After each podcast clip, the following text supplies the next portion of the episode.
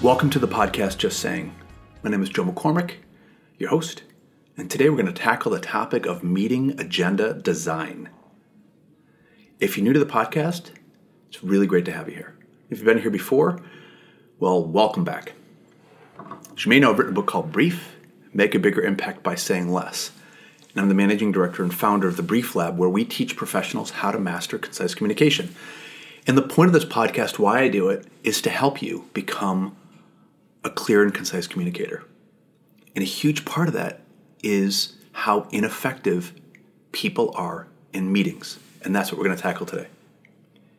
The point of this podcast is to fix the things in your life that are broken when it comes to communication. And a huge, huge time drain on people is sitting in meetings all day long. How can we regain control of this area of our life? I'm excited about talking about this because I, I hear this from people time they just continually complain about this culture of meetings. We ask people in our courses, what would be the first emotion that you would feel if somebody canceled a meeting?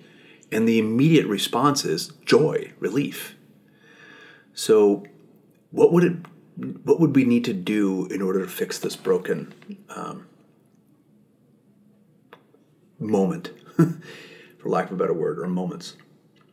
So meeting agenda design ironically spells the word mad. So it's not don't get mad, get mad. Okay. Meeting agenda design.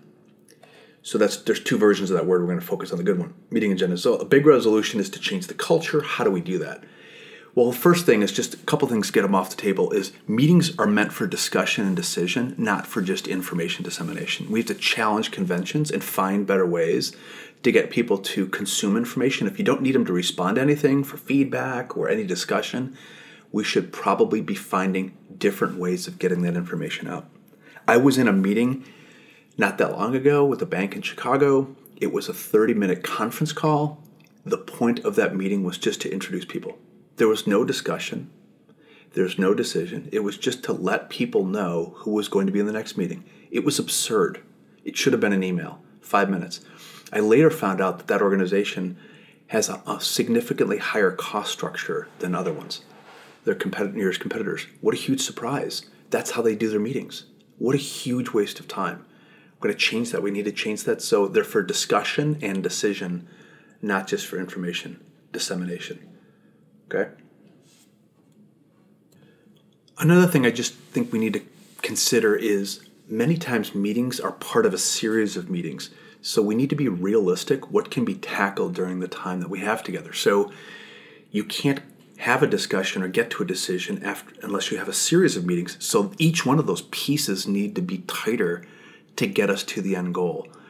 If you find that the meeting isn't designed the right way and it's part of a, whole, a series of meetings, then what you'll find is you're spinning your wheels you end up having the same discussion over and over again and you, you're not getting any traction. You're not getting anywhere. So we're going to address that. How do we fix that? And then the last consideration is are just meetings that are just on the calendar all the time like staff updates or meeting check-ins that are just that seem to be um, an ongoing waste of time. You know i want to challenge those too because i think that those aren't any different. They still need to have a, an agenda. They still need to be designed to make people's time um, well spent. And finally, another just consideration before we dive in is people's roles in meetings. Why are they there? Are they defined? I, I worked in an agency where everybody's time is billable to the client. If you'd invite 10 people to the meeting, the client's going to get a bill for all that time. It's not free. So if you add it all up, billable rates times the length of the meeting, and then you put it on an invoice, it makes that very real to people if that was a good use of time or not. We need to think about it the same way. People work in environments where they don't think about the cost of the meeting. Everybody has a cost. Add it up. Like that conference call I mentioned, it was a half hour conference call to introduce people Nine people, 30 minutes, 270 minutes wasted time. There's a cost to that. Okay, so let's dive in. We're going to use a brief map to design meeting agendas. So if you're, I'm assuming that you're familiar with the brief map. If you're not, I would like you to go to thebrieflab.com and download one. if you can't do you don't know what one is and you and you can't go to the site right now, I'm going to just do the best of my ability describe one. So what I want you to envision is a blank piece of paper with seven bubbles on it. There's a center bubble, and then around it, top of the top of the page, is box number one, which is the, the, the boxes around the center bubble spell the word brief, by the way. So the box on the top, let's say it's north of the center bubble, is B for background. Clockwise, right just east of that center bubble is R for relevance. Below the center bubble is I for information. That's that's like due south of the center bubble. Then southwest is the E bubble, which is the ending, and then northwest or the top corner clockwise is F for follow up. So it spells the word brief, brief, background, relevance, information, ending, follow up. It's a systematic way to design the meeting. So let's just dive in about how you do that. Let's start with the center bubble. In the middle is the point of the meeting. That's not the topic of the meeting, it's the point of the meeting. What is the stated objective of the meeting in eight words or less? Recently, I had a client of mine, they had a, a failed meeting that was 90 minutes long, and they, they were talking about, a, it was a discussion, of, and the topic was a culture of entitlement. It's not a tight enough stated objective they had a discussion about the culture of entitlement, it should have been identifying the three causes of the culture of entitlement. So that needs to be very specific, very well worded, where the purpose is stated up front. Once you've done that, you're going to go to the top, which is B, the background.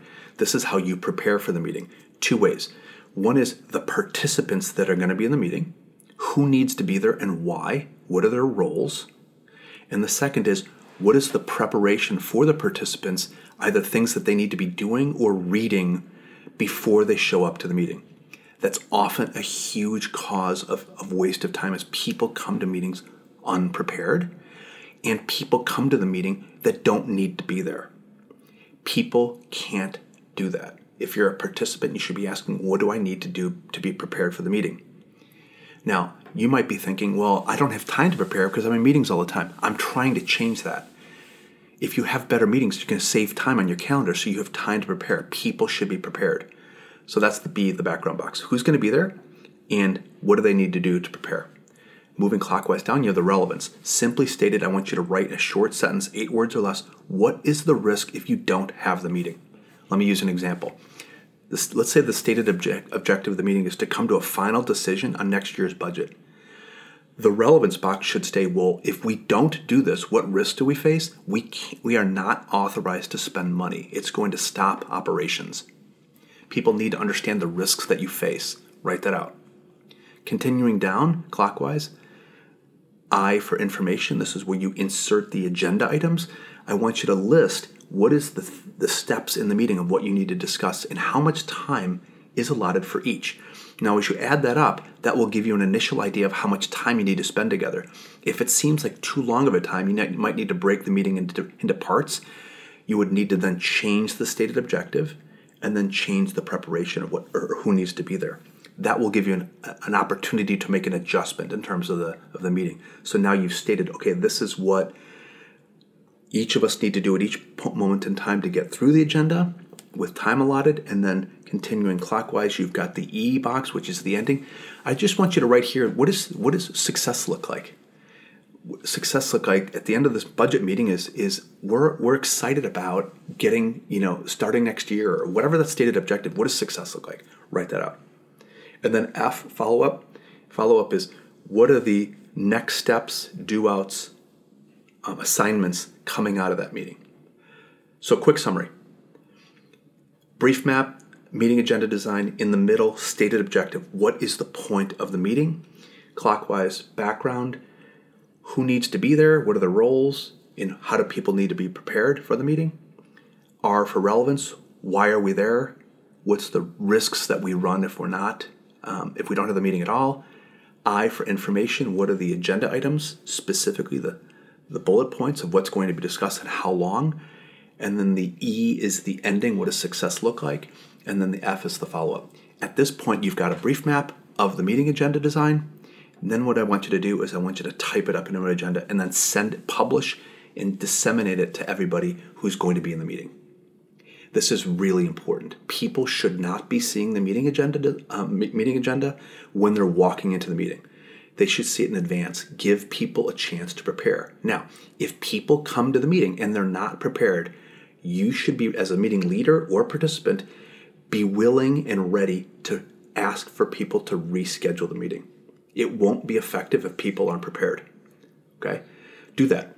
Whether you're the leader or the participant, Okay, there's rules for how to lead meetings, but there's also rules to how to be a better meeting participant. And one of them is people need to come prepared, and people don't. That's why meetings are often a waste of time. It's not only that people don't know what you're discussing, what the agenda is, but people just aren't ready. Too many people in the room? Yep. Too much time? Yes. Um, really vague point of the meeting? Yes. But even if those things are really tight, people still show up unprepared. Don't let them do that. So that's it. That's the basic way to design a better meeting agenda. If you do this, meetings will be significantly better. Now, once you have this, what I want you to do when you run the meeting is when you kick off the meeting in 60 seconds, I want you to use the map and your agenda and to summarize this is what we're all here to do. It sets the stage, it gets people's head in the game, it helps them focus on what is going to be tackled for discussion or for decision in that time that you have spent together. And hold people to the time. Okay don't don't bleed over. So that's it. That's in a subsequent podcast i hope to tackle how do you use a brief map to recap or summarize the point of a meeting but for the sake of today this is how you fix it by building a better meeting agenda. Okay so as i said earlier people get mad. So meeting agenda design right? Don't get mad get mad. Just saying.